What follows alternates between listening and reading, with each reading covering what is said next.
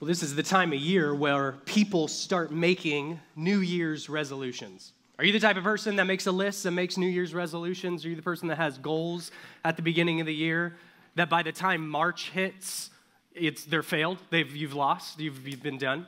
Right? This is the time of year where the gym gets really busy, the vegetable aisle at the grocery store is empty, and people's productivity in work and in school, it's just like skyrockets because everyone's committed to their New Year's resolutions. New year, new me, right? No, no, new year, same you, because everyone's failing those New Year's resolutions by the time that March hits. Right? I think we all can relate to that idea of, of being bad stewards of, the, of the, uh, the goals that we've set out to accomplish. And that's the thing, whether or not you're successful with those New Year's resolutions or a failure in those New Year's resolutions is how you steward those goals that you've set before you. And stewardship, guys, is a big aspect of the Christian life. Stewardship is so important for every single one of us as Christians to really consider and to think about. And in our text, we are talking about stewarding the good gifts that God has provided. And we'll talk about what that looks like. Whether or not you get this could drastically affect or experience, your experience at judgment. So turn with me to Matthew 25. Look with me at verses 14 through 30. We're going to look at the parable of the talents. It's a familiar parable, I'm sure, but we're going to look at it a little bit closer. So open your Bibles, Matthew 25, verses 14 through 30. And just for a little bit of context while you're turning there, this is part of the Olivet Discourse, chapters 24 and 25. This is helpful for us to understand because this has a, an eschatological focus, an end times focus. So that's the idea here, is in uh, chapter 24, they're talking about, are you ready for the return of Christ? And then chapter 25 talks about what that readiness looks like what that readiness means. So we have to understand that context in order to rightly interpret this parable, in, in, in, order to rightly understand and apply this parable. So keep that in mind as we read this text together. I'll do so with a little bit of commentary. Verse 14 says, For it will be like a man going on a journey who called his servants and entrusted them to his property. So the idea here is this man is, is the master, right? And there's, there's servants that are subject to the master. Jesus is, of course, the master. Verse 15. To one, he gave five talents. Okay, so what is a talent? Well, a talent is really just a, a, unit of measurement. However, in the parable, in the context of the parable, we're talking about money here. We're talking about finances. He's given them finances to steward. And a talent is a big uh, unit of, of finances, it's 6,000 days' wages. It's a big, uh, uh, extraordinary amount of money. And this person was given five talents to steward to another, to another two, to another one, each according to his ability. So each person was given according to the way that he saw fit for this person. Then he went away. Verse 16. He who received the five talents went at once and traded with them, and he made five talents more. So he was a, a profitable guy. He was a, a, savvy business person, if you will. He went and took those five talents and he immediately went and did something with it. He, he reaped a reward or a return in the investment that his master gave him.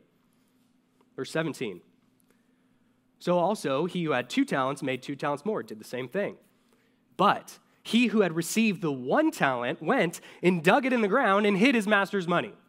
Right? You might be thinking, well, that's kind of weird. Why would you do that? Well, this was actually a common thing that people would do in ancient times, where they had a valuable uh, uh, treasure or unit of money that they would uh, dig, dig it into the ground because it was the safest place for it to be because banks weren't really a thing at the time right? They, they would put it in the ground and they were the only person that knew where it was. So they knew okay my money will be safe there. It will be safe in the ground. I'm the only person who knows where it is. No one else can touch it. No one else knows where it's at. So this was actually a common thing. But, the, but he's reprimanded for this later in our text. Verse 19 now, judgment day comes. After a long time, the master of those servants came and he settled accounts with them. And he who had received five talents came forward, bringing five talents more, saying, Master, you delivered to me five talents. Here, I've made five talents more. So he was productive, he was fruitful with his labor. And his master said to him, Well done, good and faithful servant. You have been faithful over little, I will set you over much. So, this idea of he's, he's faithful of what God has given him, the master rather, is given him in this the context of this parable. So he's like, hey, I'll give you more to steward. And the idea with us here is we think about this is that when we're faithful with what God's given us in this life, God will bless us in eternity with eternal rewards. We'll talk about that more later. So that we have judgment in mind here. Verse 22. And he also said to the uh, two talent to the person who had two talents came forward saying, Master, you delivered to me two talents. Here, I've made two talents more. So he did the same thing. His master said to him, Well done, good and faithful servant. You have been faithful over a little. I will set you over much. Enter in the joy of your master. Right? And you notice how the, the reward is the exact same, regardless of the result, the return that they've provided. Because the point is, is not how much they return. The point is that they were faithful with what the master gave them. That's the point of this. In verse, 23, verse 24, though, we see the third servant. He also, who had received the one talent, came forward saying, Master, I knew you to be a hard man, reaping where you did not sow and gathering where you scattered no seed. So I was afraid and I went and hid your talent in the ground. Here, have what is yours. So, really, what did he do? He's making an excuse for his lack of enterprise, for his lack of a return. He's making an excuse. And in fact, he's making an excuse about the master that's not even true. He's saying, I knew this about you, which isn't true because what did the master do for the other two servants? He rewarded them faithfully. Thankful for their, uh, thank you for your faithfulness. Here's your reward. But instead, this third uh, servant says, No, no, no, no. No, I know you're a shrewd man. But his master answered him, You wicked and slothful servant. Your excuse, if you knew that I would reap where I have not sown and gather where I scattered no seed, then you ought to have invested my money with the bankers. And at my coming, I should have received what was my own with interest. Remember, as I said, the banking industry wasn't really a thing back then. So, this idea of banking was you should have made a risky investment. It would have been better for you to go and make a risky investment with my talent that I gave you than to have dug it in the ground and done nothing with it. It would have better, been better for you to do something with what I gave you and then to not do anything at all, right? Is essentially what he's saying here. Verse 28. So take that talent from him and give it to him who has the 10 talents. For to everyone who has will more be given, and he will have an abundance. But from the one who has not, even what he has, will, he has will be taken away. It's this idea of blessing of faithful labor. In verse 30, which should be a warning to our laziness, says, And he cast the worthless servant into outer darkness. In that place, there will be weeping and gnashing of teeth. So he gets punished for his lack of stewardship. He gets punished for his lack of faithfulness with that one talent that the master provided for him. He was fruitless. And that type of fruitlessness can be evident in, you know, your own lives, as you think about your own Christianity and the, and the gifts that God provides you, you can return it void. You can dig it into the ground and not doing any, do anything with it. I want you to think about this. I want you to think about if you were to stand before Christ at judgment, because that's what we have in mind when we think about this parable. We have in mind this idea of we will be held accountable one day, and right now, we're, we're held accountable by Christ for what we do. If you were to stand before judgment, would you stand as a faithful steward or a fruitless servant? The main idea of this parable and this sermon is I want you to faithfully steward your God given resources, your opportunities, your abilities in anticipation of the return of Christ. And that return of Christ is what we got to focus on in this first point because the other points make a lot more sense in context of judgment, in context of accountability. So, point number one, write it down this way remember, you are accountable to Christ. Remember, you are accountable to Christ. You have to remember, look, I mean, we look at this parable, this master and slave or servant, if you will, uh, this relationship. That's our relationship with Christ, the master, right? He's the one that's in charge. We're the ones that are subject to him this master and servant relationship. Everything that we have in this life, all the good things that God has provided, the abilities, the resources, the gifts, all of these things, which we'll talk a little bit more about later, are from the master. And they're given to us to be stewards. We're, we ought to be servants. and remember this relationship. And just to define that word stewardship, if you're not familiar with that, I know I keep throwing that around. It, stewardship is being responsible for someone else's property while they've given it to you. Right? It's like a, it's like if you were someone let you borrow their car, right? You would you would fill it up with gas. I, I, would hope you would do this. You'd be, if you were a good steward, you'd do this. You'd fill it up with gas. You'd be careful not to go over the speed limit, right? You'd be careful to park between the lines and not park like a crazy person like people do at town center all the time, right? The Tesla drivers. I'm sorry, Andrew.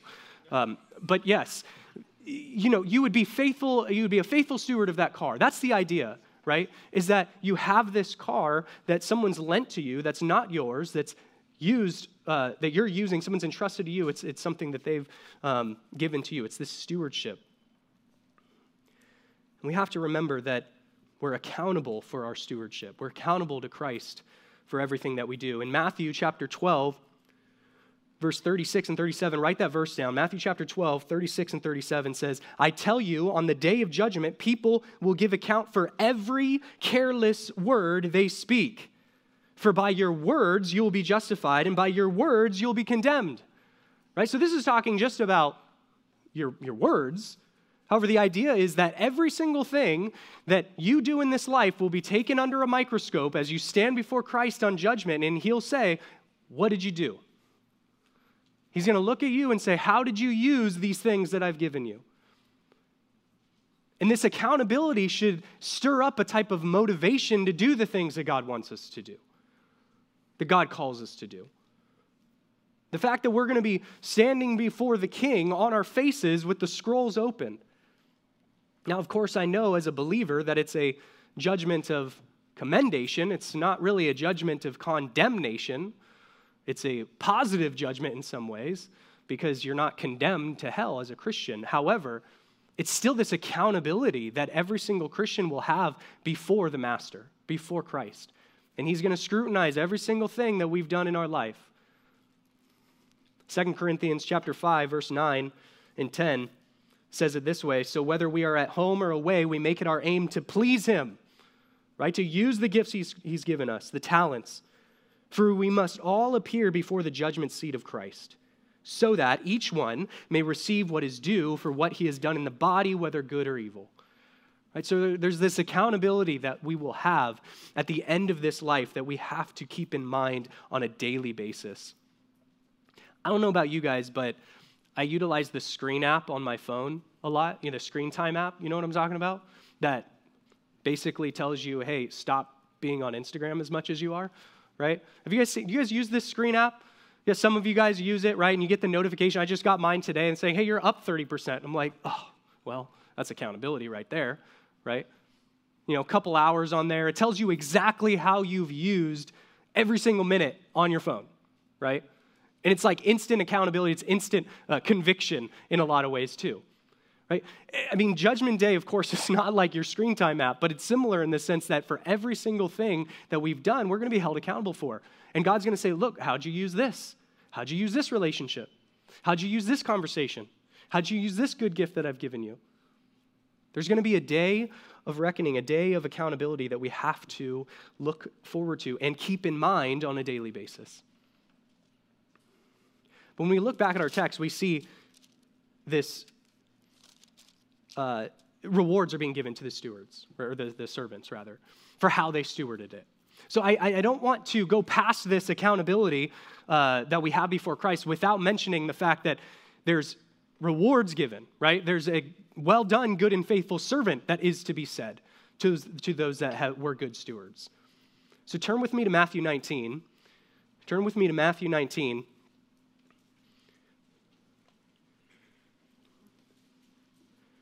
Matthew 19, Jesus is talking to the disciples and he's telling them basically, look, you're going to be rewarded for the many sacrifices, the many uh, conversations, and the the way that you stewarded the, the, the gifts that I've given you, you're going to be um, rewarded for those things that I've given you.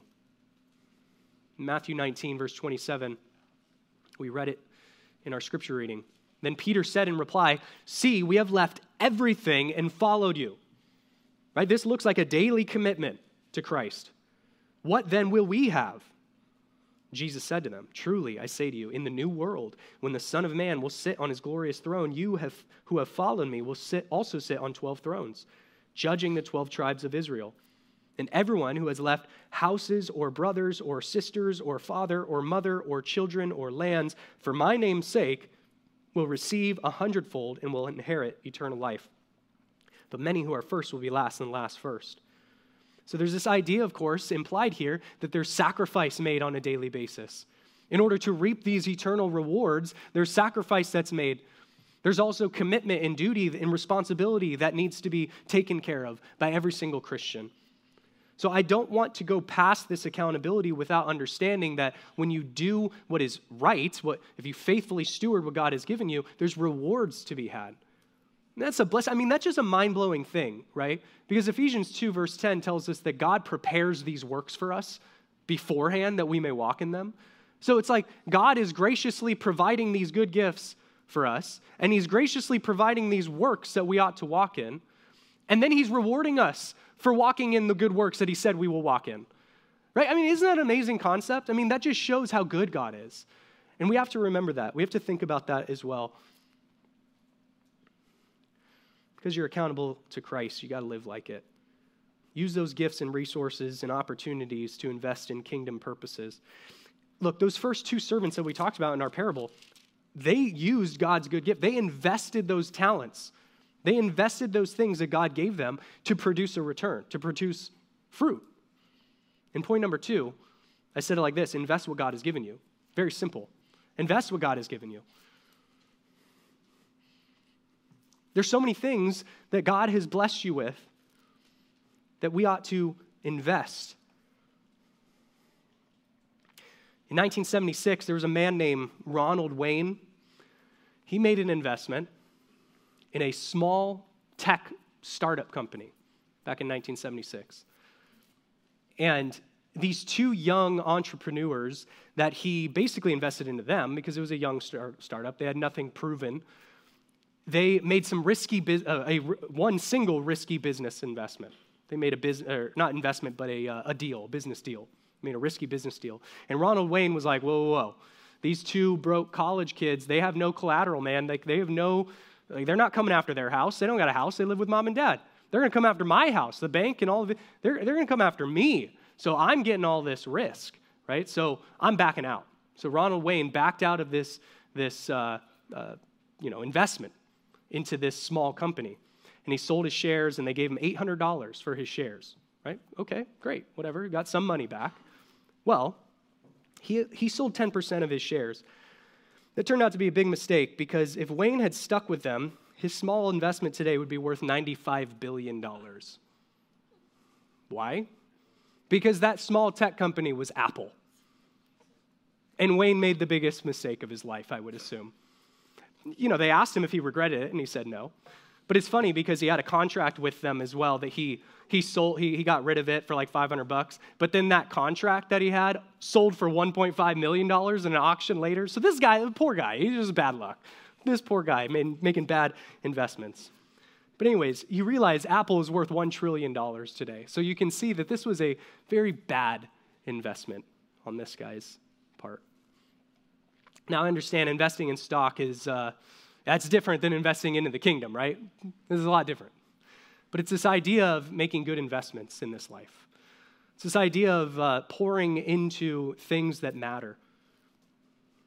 The idea is that God expects, expects us to have a return on, on the investment that He's given to us. It's this idea of God has given us these good gifts, He expects us to produce a return. He expects us to have fruit, to bear fruit with the good things that He's given us. These first two servants did that faithfully. So when we look back at our text, you know, I've, I've gone all this way without telling you exactly what these talents are. I guess I talked about a little bit in the in the beginning in the intro, but these talents, what they are, like the way you can think about these talents, it's it's not, you know, when we hear the word talent, you think, oh, that guy can catch a football, right? It's like, oh, that, that girl, she can flip really high in the air in gymnastics. So that person can twirl around on the ice skating rink, right? You think that person's talented. Well, it's interesting. this is just a sidebar, but it, it's interesting to me. The, the, the word talent, that idea of talent being a natural giftedness, a natural ability, is actually a, a, a it's something that came from the 16th century, right? From this passage, right? They actually learned, they, that's the way they use that word. They say, oh, yeah, it's from the parable of the talents. That's where it originated, at least that meaning, that definition. But as you realize, as I explain to you what talents means, that's a false understanding of what talents, talents means. So it's, it's funny how the word that we have in English today is actually from a misinterpretation of the passage in the 16th century. I don't know. I thought that was kind of interesting when you talk about talents. But it's important and it's relevant because when you read this, you think, oh, natural giftedness, like talents. That's instantly what we go to. But talents is more than that. It, that's included, of course. But talents is also uh, symbolic of, you know, your opportunities in life, symbolic of, of, of wealth that you and your family have or don't have, right? It's, it's, it's responsibility that God has given you. It's your personality. It's all of these different things, right, that, are, are, that come together. These are good gifts that God has given you gifts, opportunities, abilities. It, it gives us this responsibility. That's what we're talking about when we're talking about talents. Does that make sense? You follow me with that? Good. 1 Peter chapter 4, verse 10. 1 Peter chapter 4, verse 10 and 11. It says, As each has received a gift, use it to serve one another as good stewards of God's varied grace. Right? So you look around and you see, okay, well, I'm not like that person. I don't have the abilities this person has. I don't have the money that that person has. I don't have the ability to talk like this guy has or, you know, whatever, right? That's okay. We all have different levels of grace or varied grace. Eh, levels probably not the right word to say, but we have different types of grace that God has given us. We have to be okay with that. We have to be good with that. And then, just like as in this, the person got five talents, another person got two talents, another person had one. It's not about the talents, it's about your faithfulness with those things that God has given. Verse 11. Whoever speaks is one who speaks oracles of God. Whoever serves is one who serves by the strength that God supplies, in order that in everything God may be glorified through Jesus Christ. To him belong glory and dominion forever and ever. Amen. So you got to be faithful, regardless of how much or how little talents God provides you. The point is faithfulness. God's not going to expect from you the same type of return in, in terms of faithfulness, in terms of how you use these gifts, is someone else, right? Like if someone has a lot of money and you have little money, they're not going to expect the same, God's not going to expect the same type of return on that that He is uh, for you if you have little money, right? There, and we'll talk more about, you know, specifics there, but I hope you're following me on that, right? It's not the same exact responsibility. The responsibility is to be faithful. So, how are you investing those talents? Right? That's the question that, that we, we come with. How are you investing those talents on a daily basis? Are you being a good steward? Are you being a bad steward? That's what this whole passage is talking about. In 1 Corinthians chapter 4, verse 1, 1 Corinthians chapter 4, why don't you turn there? 1 Corinthians chapter 4. Let's look at this text together. It's a helpful text to understand what stewardship's all about. 1 Corinthians chapter 4, verse 1. It says, This is how one should regard us as servants of Christ and the stewards of the mysteries of God, right? As servants of Christ. We established that in the first point that we all are subject to the Master. We're all subject to Christ. We all are servants of what He has called us to do. Verse 2 Moreover, it is required of, of stewards that they be found faithful. They be found faithful with what God has given them. Right? That's the idea with stewardship. Like going back to that car analogy, you know, if your friend gives you a Tesla, okay, you might have to be a little bit more careful with the Tesla that your, that your friend is uh, giving you to, you know, borrow, you're borrowing from your friend. Your friend gives you the beat up Honda Civic from 92, like Pastor John's old maroon car. Do you guys remember that one? Pastor John remembers that car. You know, there's a different level of stewardship now, right? But the idea is that is Pastor John is going to expect you to bring the, the beat up Honda Civic back in the same condition, just the same way as the Tesla driver is. However, there's a different way that you manage that, that driving that car, right?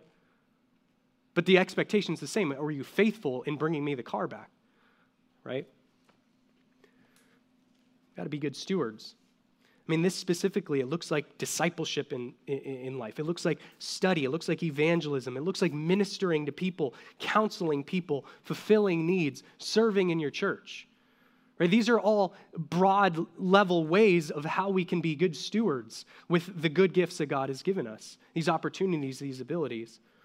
And I broke it down in three ways personal, material, and financial. So, first, personal. How can we be good stewards of what God's given us in our personal life? Well, it seems obvious, right? But grow in Christ likeness, right? Your personal life, you ought to take advantage of, of the church, of the Bible. I mean, I know it's said from the pulpit quite often here, and I know it's easy sometimes to let it just go through one ear and out the other, but you realize the advantages we have in this age when it comes to the Bible, right?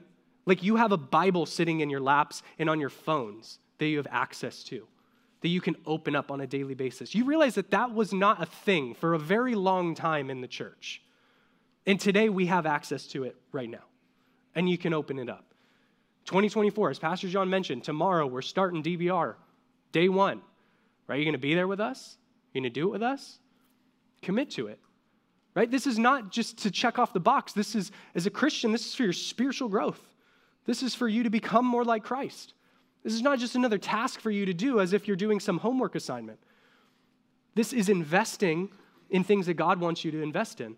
And it, re- it reaps a personal spiritual reward, or return, rather, I should say.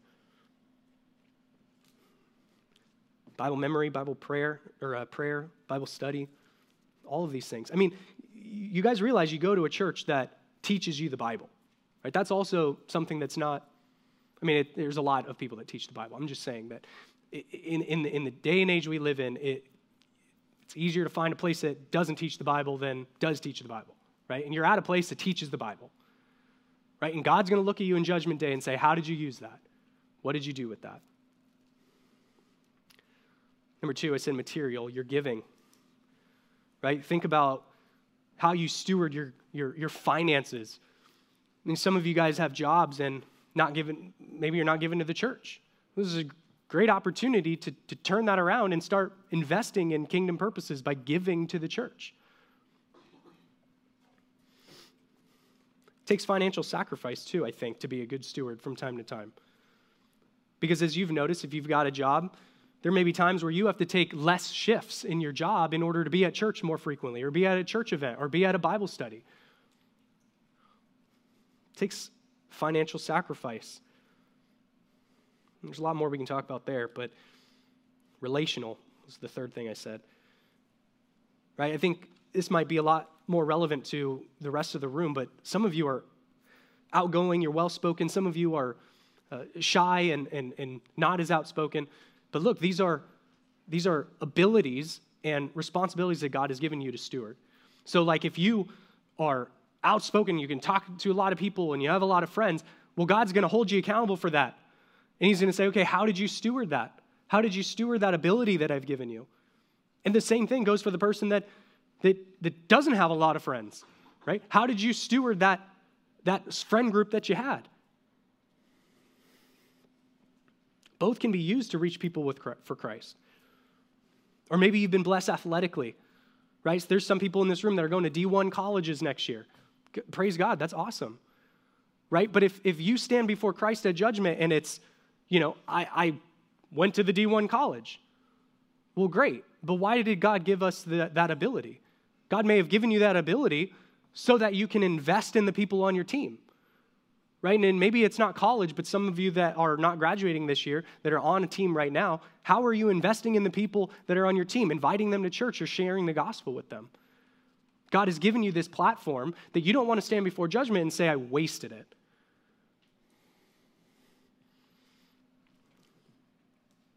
Pastor Roi, I'm homeschooled.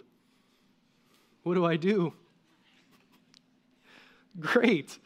Most homeschool people have a lot more time on their hands than public school, uh, right? I, I saw some nods, right? That's not, that's not like a I'm not implying that I'm not, you know, that's not an accusation. Like, you're looking at me like, yeah, yeah, we do, we do, right? I know some of you have full time jobs while you're going to school at the same time. It's crazy. But look, how are you stewarding that extra time that you have? Right? Are you, are you getting involved in, in more church events? Are you serving in a lot of ways that the church needs, uh, has needs in? Right? You have more time on your hands than someone who's in public school or who's on a sports team, which is fine. But how are you going to now steward that extra time that you have? I want you to think about your stewardship. I want you to consider this. I mean, even like future thoughts. It's like some of you may need to reconsider whether or not to take the job that, that you're going to be offered. Maybe some of you are interviewing for a job right now and you realize, if I take this job, that's going to take away from my time of serving the Lord. So you got to back away from even accepting a job. That would be good stewardship. Some of you have a job, and that's fine, that's great. Be a good steward of the job you have. Or maybe others of you, you know, good stewardship looks like reconsidering what college you go to. I mean, you seniors are thinking about colleges. Some of you have accepted and you've moved forward, but you got to start reconsidering is this the place that God wants me to be? Is this where I can be a good steward of what God's given me? Maybe it's a bad financial investment, right? Or, or maybe it's that's not the school that's going to be fruitful for your spiritual growth. You got to reconsider the college you go to if you want to be a good steward of the good things God's given you. I mean, some of you in this, this room got to rethink majors and future occupations. I mean, there's people in this room that should be missionaries that aren't even thinking about it right now.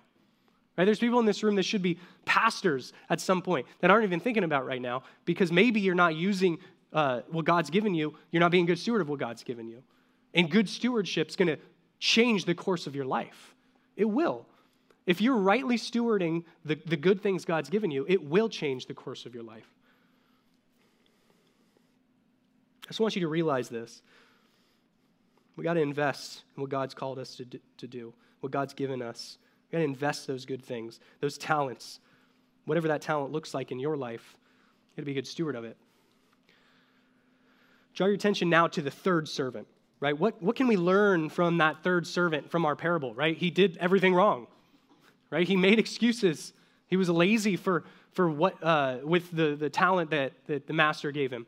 And then he made an excuse for the, the laziness, right? Matthew 25, verse 24. I'll just reread it. He also, who had received the one talent, came forward saying, Master, I knew you to be a hard man, reaping where you did not sow, and gathering where you scattered no seed. So I was afraid, and I went and hid your talent in the ground. Here, you have what is yours.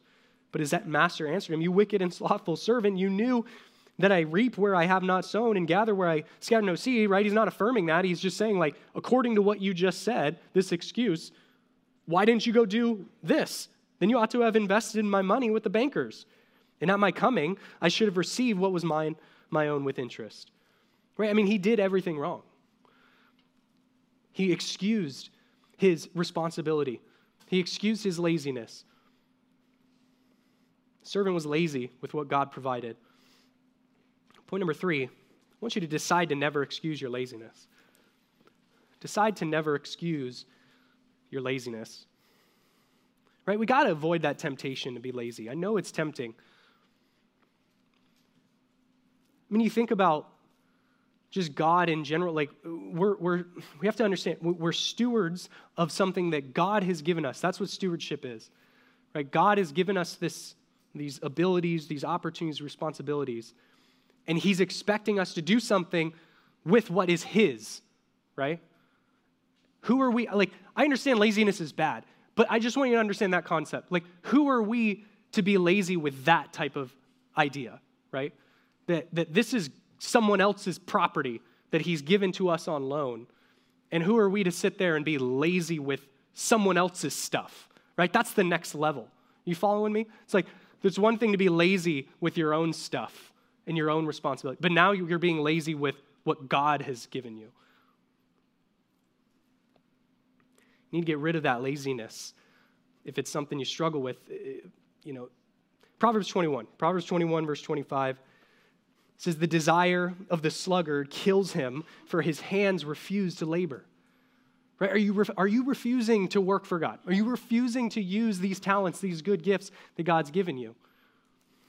Because of this laziness. Right? Oh man, you know, it takes time to, to do the thing God wants me to do. It takes, ah, it takes so much sacrifice. I just, I don't know. It requires, you know, selflessness, and I'm just not about that. Proverbs 20, verse 4. The sluggard does not plow in the autumn, he will seek at harvest and have nothing. Right? It's interesting that sometimes in our own laziness, we expect a return even though we've done nothing. Right? We expect a return for doing nothing with what God's provided us. You can't expect Judgment Day to go well when we're being lazy with what God has provided us. I just want you to think about that. Think about that for a second. Like if you were at your Chick fil A shift and you were being lazy on the job, like how many times would you need to be lazy missing uh, you know, responsibilities and duties before you got fired? Right? And you don't do that because why? You fear to be fired.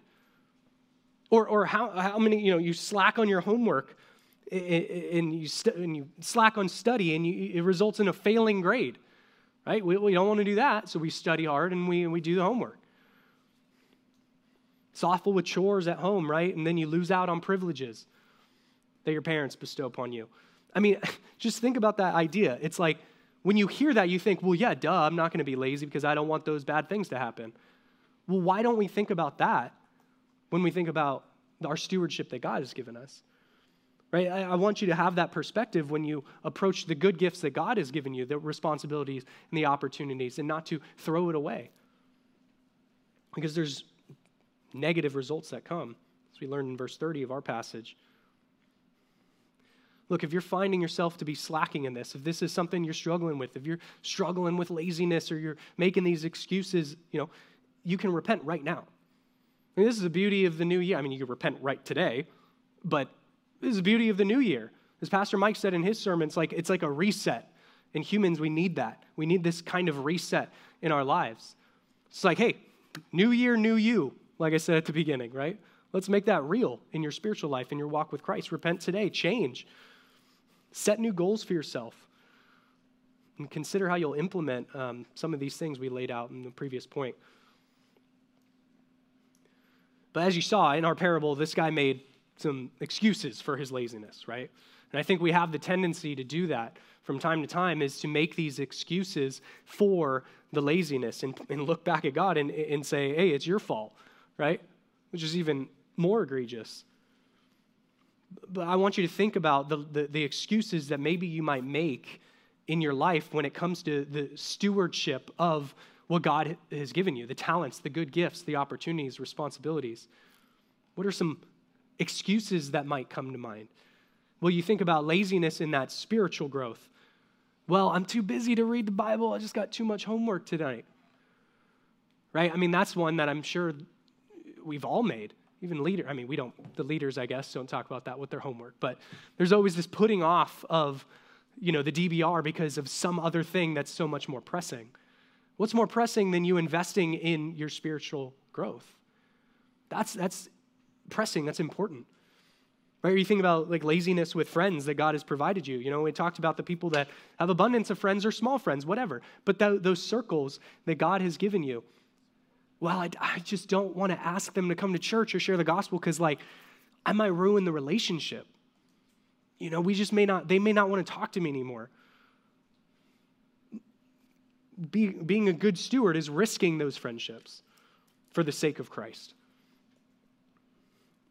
I mean, the return would be that person getting saved, you realize? Right? Like if we properly stewarded the, those friendships, we're sharing the gospel and, and inviting them to the church, and then one out of 10 of them get saved, whatever, someone gets saved.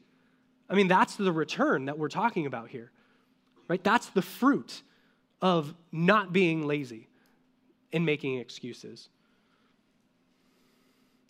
Laziness with that extra time that God has gifted you. Talking to you, homeschoolers.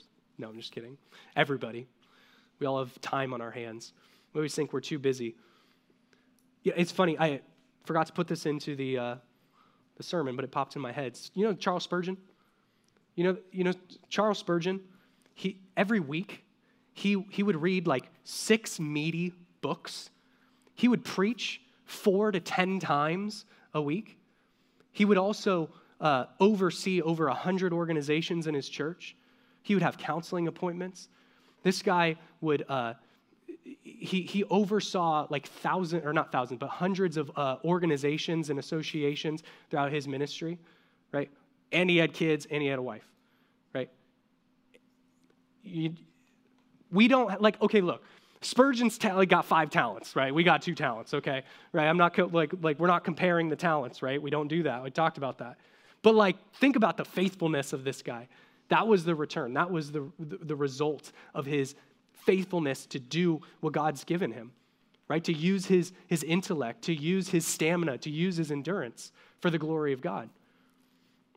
We all think we have we're too busy. I don't think that ever came out of the mouth of Spurgeon. He always sought to do more. Laziness with finances, God graciously provides, right? You know, I just can't give to the church because I just won't have money to give or to uh, do the things I want to do, right? We're so quick to make excuses when really we should be faithful. The last one that I had written down I think is helpful is, you know, laziness with church. We make excuses towards events or uh, you know, serving. Well, I can't serve right now because I, I practice on that day, right? Or I, I can't attend that event because, well, I, I, I, picked up a shift on Sunday, so now I can't come to, come to church on Sunday, right? Or I picked up that shift on Wednesday, or I have that practice on Wednesday, now I can't go to that. I can't go to the True North Cup on Sunday afternoon because, you know, I got to get, I got to go to my job, right? I mean, it's good to be a good steward of your job, right? That's not what I'm saying. What I'm saying is, is that we can make these excuses and, and push it on something else for our lack of faithfulness to God, for our lack of stewardship of what God's given us. I just want you to think about how that'll pan out on Judgment Day. Right? The, the whole parable is in light of the return of Christ and the accountability that we have before Jesus. I, I, I, want you to think about how that'll pan. Like, imagine this with me. You're standing before the King of Kings and Lord of Lords, and he says, Hey, why didn't you go to True North that Wednesday? Oh, well, you know, I had practice, God. It's like, oh, hey, why didn't you invest into this person that I put into your small group that, you, you know, this person that needed help? Why didn't you fulfill their needs? Why didn't you help them? Well, you know, I was just tired that night. I just, you know, I didn't, I didn't think I would. Hey, why didn't you share the gospel with the 500 people that you interacted with at, at school and high school for the four years that you were there? Why, why didn't you share the gospel? Well, I just didn't want to ruffle any feathers. I was just afraid, Jesus. Like, like how do you think that's going to pan out on Judgment Day, right? We all have to feel that weight. Every Christian here, every person will stand before Christ at judgment, but every Christian in this type of judgment is going to stand before Christ and, and make an account for what we've done and how we've stewarded the things that He's given us. Instead, decide today to n- never make those excuses, right? Be willing to risk friendships for the gospel. Pour into a younger believer. Grow in your Christ likeness. Spend the extra dollar. Go the extra mile for people that are in need. Serve your church in a greater capacity. Always be working to steward faithfully what God has given you. At the end of the year, I always like to uh, review my spiritual goals, the new, the not spiritual goals, but my goals in general, which includes spiritual goals, the New Year's resolutions. That's what I'm getting at. I always look at it at the end of the year. It's like I start at the beginning of the year. I look at my goals list at the end of the year. I'll put a strike through what I accomplished, and I'll put red. I'll mark it with red with what I didn't accomplish. And sad to say, I'm always ashamed with how much red is on that paper, right? However, the idea here is like there's this day of accountability that I'll have. And I quickly make these excuses like, well, it's red because of this, or it's red because, you know, I didn't have enough time, or I didn't have. You know, it's like we quickly move to removing the accountability from us and jump to these excuses. But really, the reason there's red on my spirit or on my uh, New Year's resolutions is because I was a bad steward of those areas, right? Maybe not in general, but in those specific areas, I was a bad stewardship. God has called you to faithfully steward your resources, your opportunities, whatever it may be, in eager anticipation of Christ's return. Right? As you stand before Him, there'll be no room for excuse. I want you to focus this year, 2024. Focus this year on being a good steward of what God has provided. Let's pray about that. God, thank you. Thank you for your word. Thank you for this reminder from this parable of our responsibility, our duty to be good stewards of all of the things that you've given us the talents, God, the opportunities, the abilities. Help us to identify where we can improve. And God, I pray that we always keep in mind that accountability that we have before Christ is that is accountability that is ongoing, but also will happen in the end. God, we're just, we want to be faithful. And I pray that this year, 2024, can be a new year of faithfulness and good stewardship of what you've provided. So help us all with that. This is something that I think every single Christian needs to be reminded of. So help us to do that, God. We're thankful to you. Pray these things in Jesus' name. Amen.